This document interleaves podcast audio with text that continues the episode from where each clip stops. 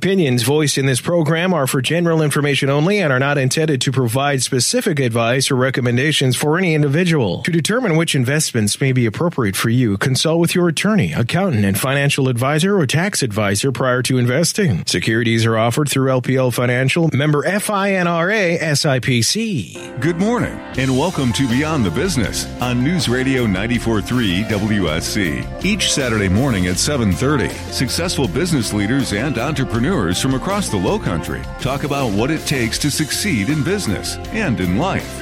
Now, your hosts of Beyond the Business, Eric Cox and Leslie Haywood. And welcome, Low Country, to another Saturday morning edition of Beyond the Business, heard exclusively here on 94.3 WSC every Saturday morning from 7.30 to 8. We thank you for taking your time to join us. I'm one of your hosts, Eric Cox, here this morning. And the other host is not Leslie Haywood, but it is Byron Stahl again. Happy to be here. And Leslie is still on her spring break. We'll be back next week. But Byron, thank you for being here and joining us. And uh, welcome to uh, mid-April. Hard to believe uh, we're flying through the month of April. And uh, another great show that we had here uh, last week. In case you happened to miss our show, uh, we had Mr. Amir Golestan on, who's the CEO and founder of Micfo. And Amir was kind enough to come back this Saturday. So welcome back to the studio. Thank you. And uh, we're looking forward to picking up where we left off last week and diving in. But before we do, um, a couple of things. One, um, Byron, give us a, a, a, nugget that you took away from Amir's show last week. I think the biggest, well, really, there's two big nuggets I want to focus on. One is self reliance. You know, from very young age, Amir was completely self reliant. He was given the opportunity to have a computer. What the contingency was was that it was entirely his responsibility. He couldn't lean on anyone else. It was his responsibility. And then the second nugget I want to focus on is uh, a value his dad also instilled in him, and that is learning all facets of the business. When he got started in his father's restaurant, he went through every single position he could before he finally got to the cashier position. And the reason being is if someone had to step out or didn't show up for work, there was no link, there was no missing link in the chain. He could step in and fill that role. Yeah, and I tell you, Amir, um, I'll take that a step further with more self awareness. I mean, from your young childhood, you've had to develop a self awareness of who you are, what your strengths are, and you know entrepreneurship. We always talk about on this show whether it's learned um, over time or you're born with it. And it sounds like in your case, you had the spirit of entrepreneurship from day one it just had to become blossomed. And so congratulations on your success. And uh, by the way, for those uh, that are listening and you didn't get a chance to listen to Amir last week, uh, good news is you can go into our website at coastalwm.com, click on the radio icon and you'll hear uh, his uh, show from last week as well as all of our previous guests on there from the last four or so years in um, just great stories of entrepreneurship, leadership, and really self-reliance. So, uh, uh, please take the time to go and listen to that.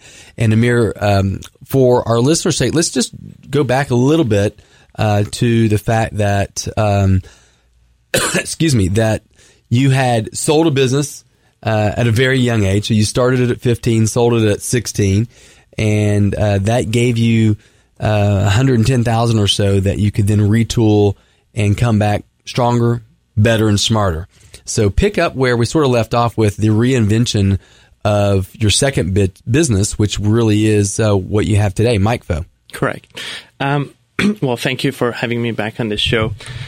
Um, so, when I, as I mentioned last week, um, when I started the business, um, it was nothing other than a hobby, and there was no agenda or objective. But after you know the successful sale, um, I knew that this is what I want to do career wise. And um, I decided to spend good amount of time, three months, to put proper business plan together, put proper strategy. Because um, when I first started the first business, there was um, I had no experience. I had no knowledge. Everything was essentially trial and error. Um, and I learned a lot of experience in that even short amount of time that I had the first business. So uh, I decided to go on and do things right from day one. So I started Micfo, and it started with the domain name. and the domain, I get a question always that, you know, what does it mean? Does it stand for anything? And the brand Micfo does not really stand for anything. I remember um, I went to a website called deleteddomains.com and filtered the search by five character. I knew I wanted something that's short, memorable, and has one spelling. Because with first company, which was Hostmatics, it had various spellings, and I lost a lot of traffic to site because people could not spell the domain right and people could not hear it right. Um, so that was one of the lessons that I learned early on. So this time I saw the search results and I'm like, Micfo it is.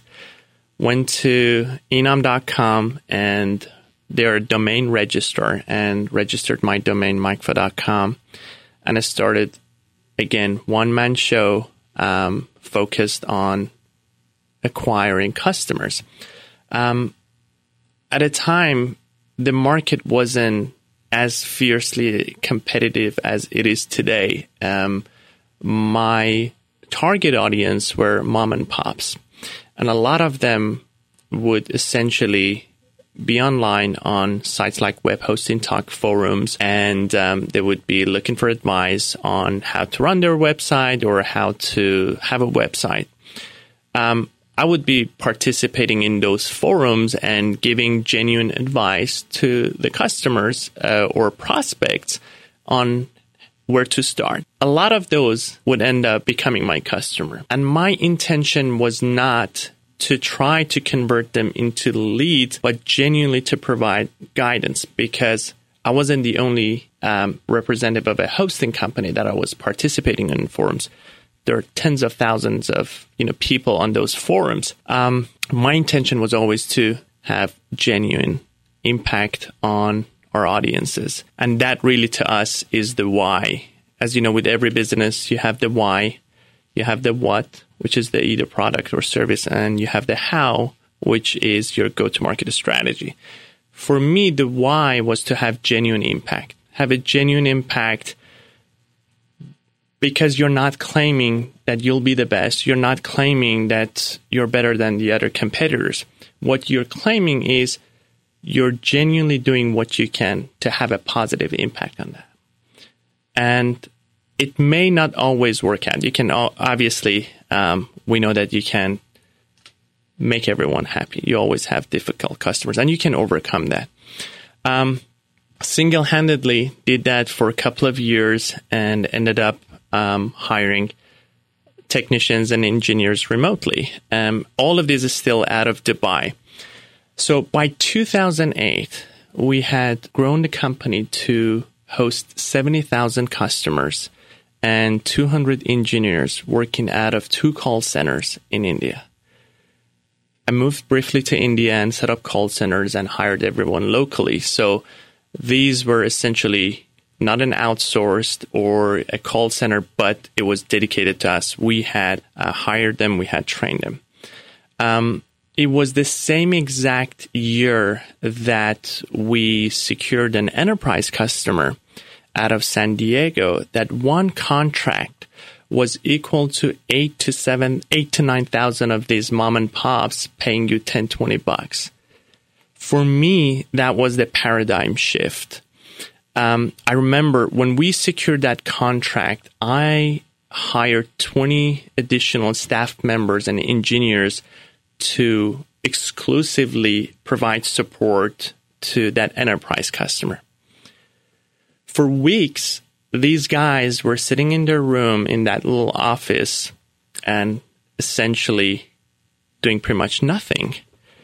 I did a bit of research, and the second aha moment and paradigm shift for me was that that a company of that size that spends 80 grand a month on a contract, they already have their own IT department within their company. They already have um, their support staff.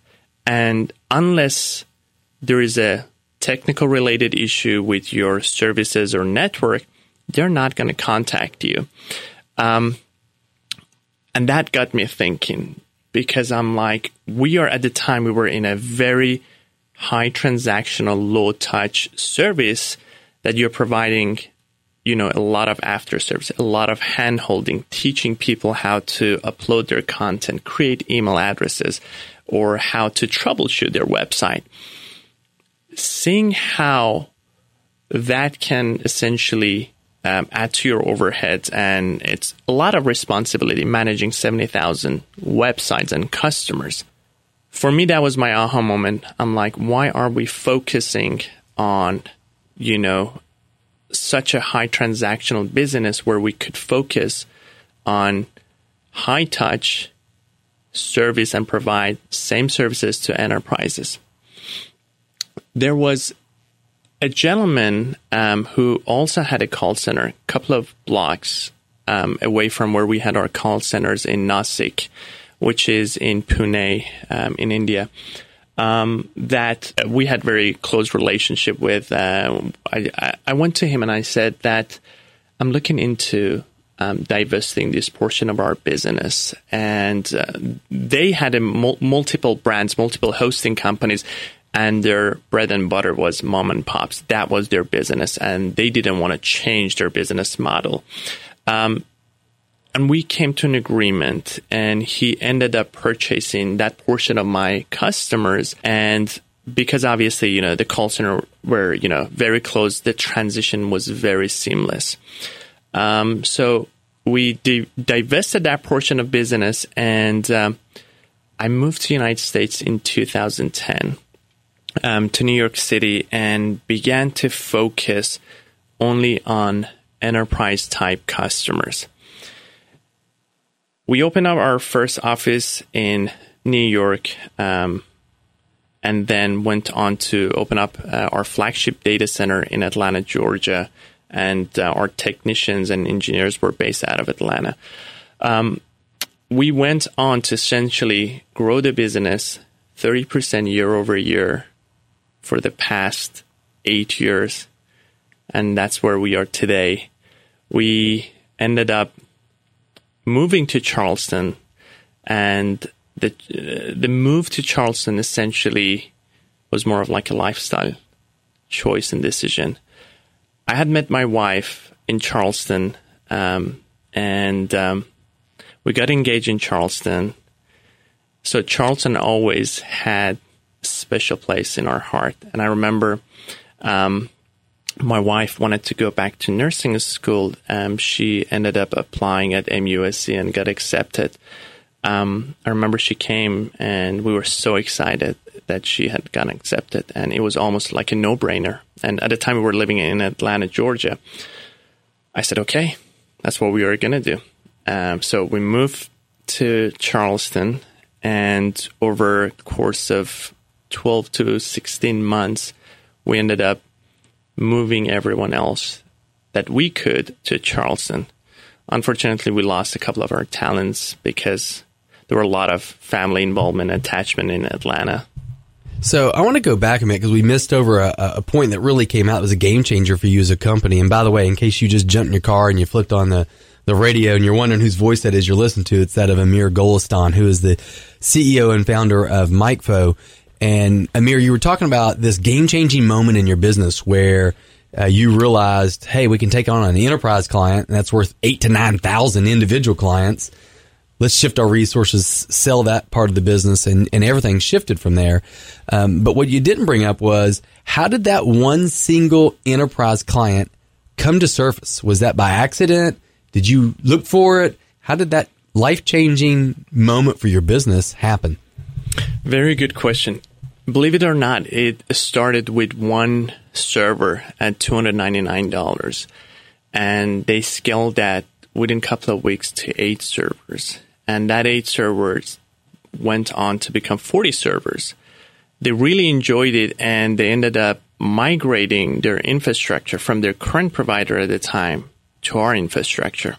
So, what's the lesson for entrepreneurs listening this morning? Because again, you weren't going to look for an enterprise client, you didn't understand or know really the capabilities of that side of it yet, of right? Of course. So for an entrepreneur out here in whatever business they may be in, what's the lesson to be learned from that experience that changed your business so dramatically?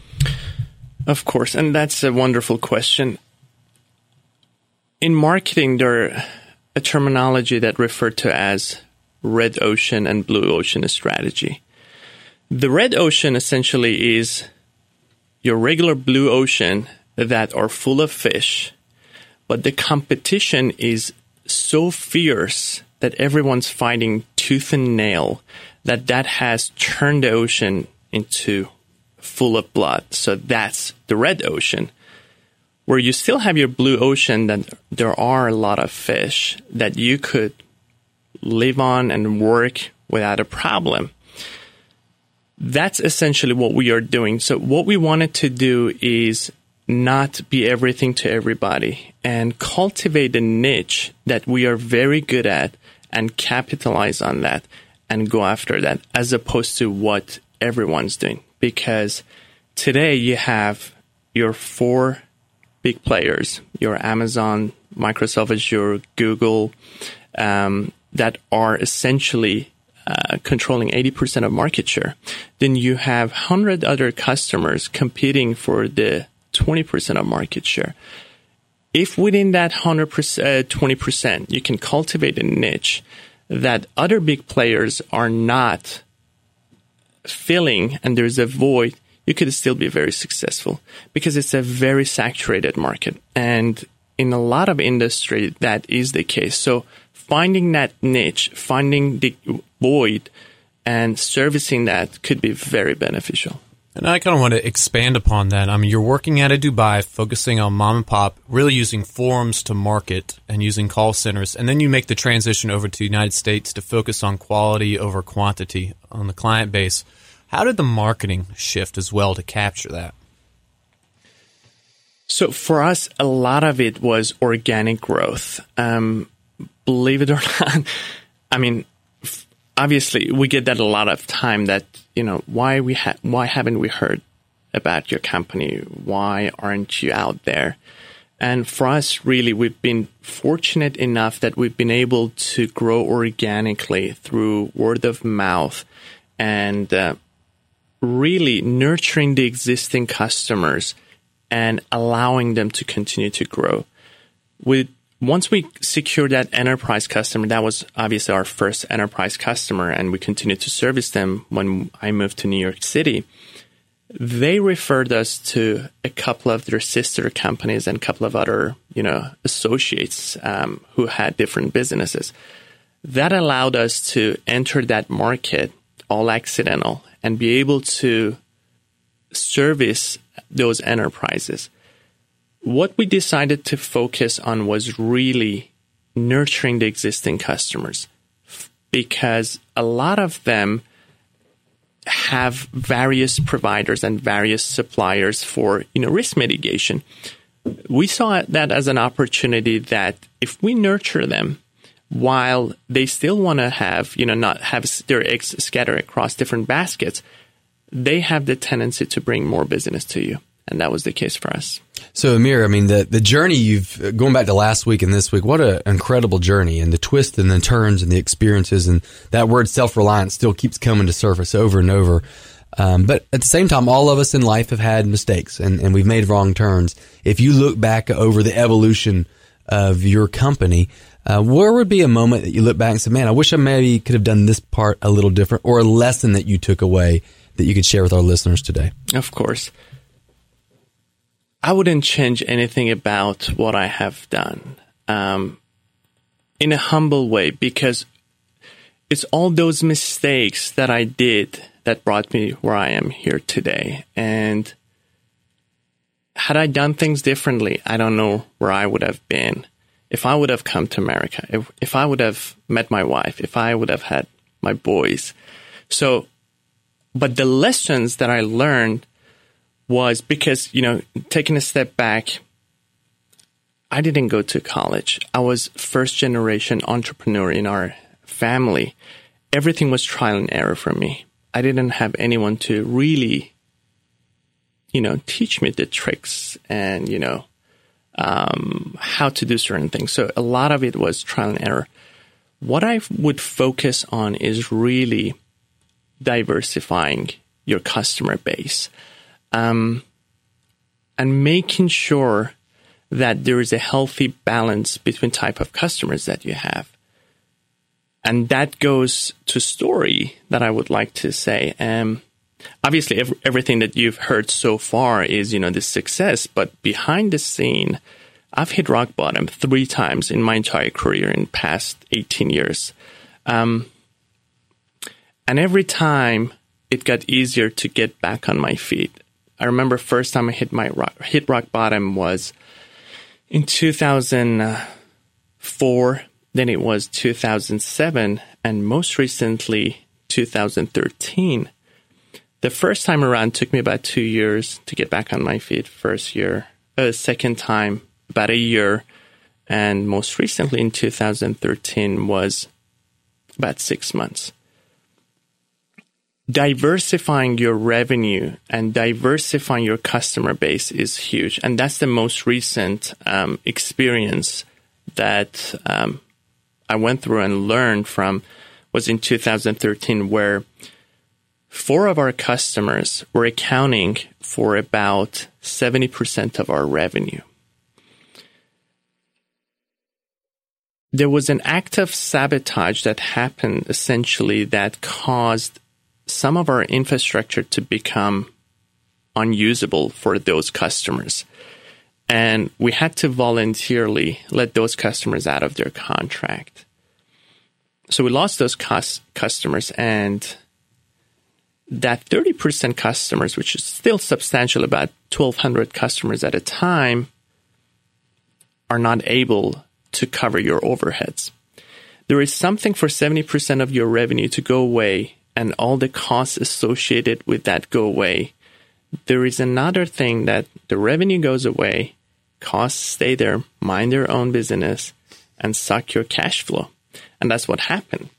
Um, the cash flow essentially managed to get us through four months. After that, we had nothing more.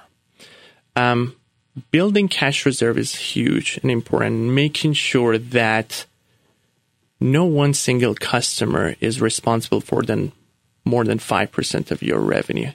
That is what was the biggest takeaway for the most recent experience that I went through. The rest of those for the other two incidents before that was being young and inexperienced. Well, certainly these experiences of life, right, and business uh, is what this show is all about. And as we say in our tagline, people you know and stories you don't. So thank you for sharing that. Of course. Uh, that's what uh, I think the spirit of entrepreneurship and what we're all in the boat together is about is making it through those times of adversities and learning and applying that as we go forward. Yeah, absolutely. And what a huge takeaway to diversify your client base. And not a lot of people think about that. They end up finding success and maybe it comes from a small small subsect of client base. And you mentioned that you moved here to Charleston. Tell us about what it's like to run this global enterprise in this local Charleston community. Well, obviously, it's not hard to fall in love with Charleston. I love Charleston. Uh, it's home for me. Um, my wife, she's from South. She tells me you're more Southern than I am. um, she has the itch to move. And I'm like, no, Charleston is home. We are staying here. Um, it's a lot of fun. It's being a brown man, immigrated from a different country, essentially being here in deep south. I never felt that I'm an outsider. I, there is a very amazing sense of inclusiveness here that I feel, and people are genuine people, when they ask questions, when they ask about your background, they genuinely ask because they want to know more about you. And feeling that, you know, especially in this climate, uh, political climate, being an immigrant and feeling included is amazing. And being able to now grow our business and be part of this community is wonderful. Good stuff. And so we're going to wind down with uh, Leslie's favorite part. She's not here today, but we're going to run through a little quick uh, question answer. So just the first thing that comes to your mind, we ask a couple of quick questions for you. Um, one of them would be, what would be maybe one of the best books you've ever read? It's had a major influence or impact on you. Seven Habits of Highly Effective People. Okay. Uh, good old Stephen Covey. And then uh, something on your bucket list uh, that you have not had the chance to accomplish? Good question. Um, IPO. I like that. And then the last one is tell us a little something about you since the tagline is story or people you know, stories you don't. Something about you that maybe uh, most people that even know you would not know, whether it's a, a, a trick you have, a trade, somewhere you've been, some experience you've had. Sure. Well, I like to get dressed and suit up and go to work, but um, a lot of people don't know that at heart I am.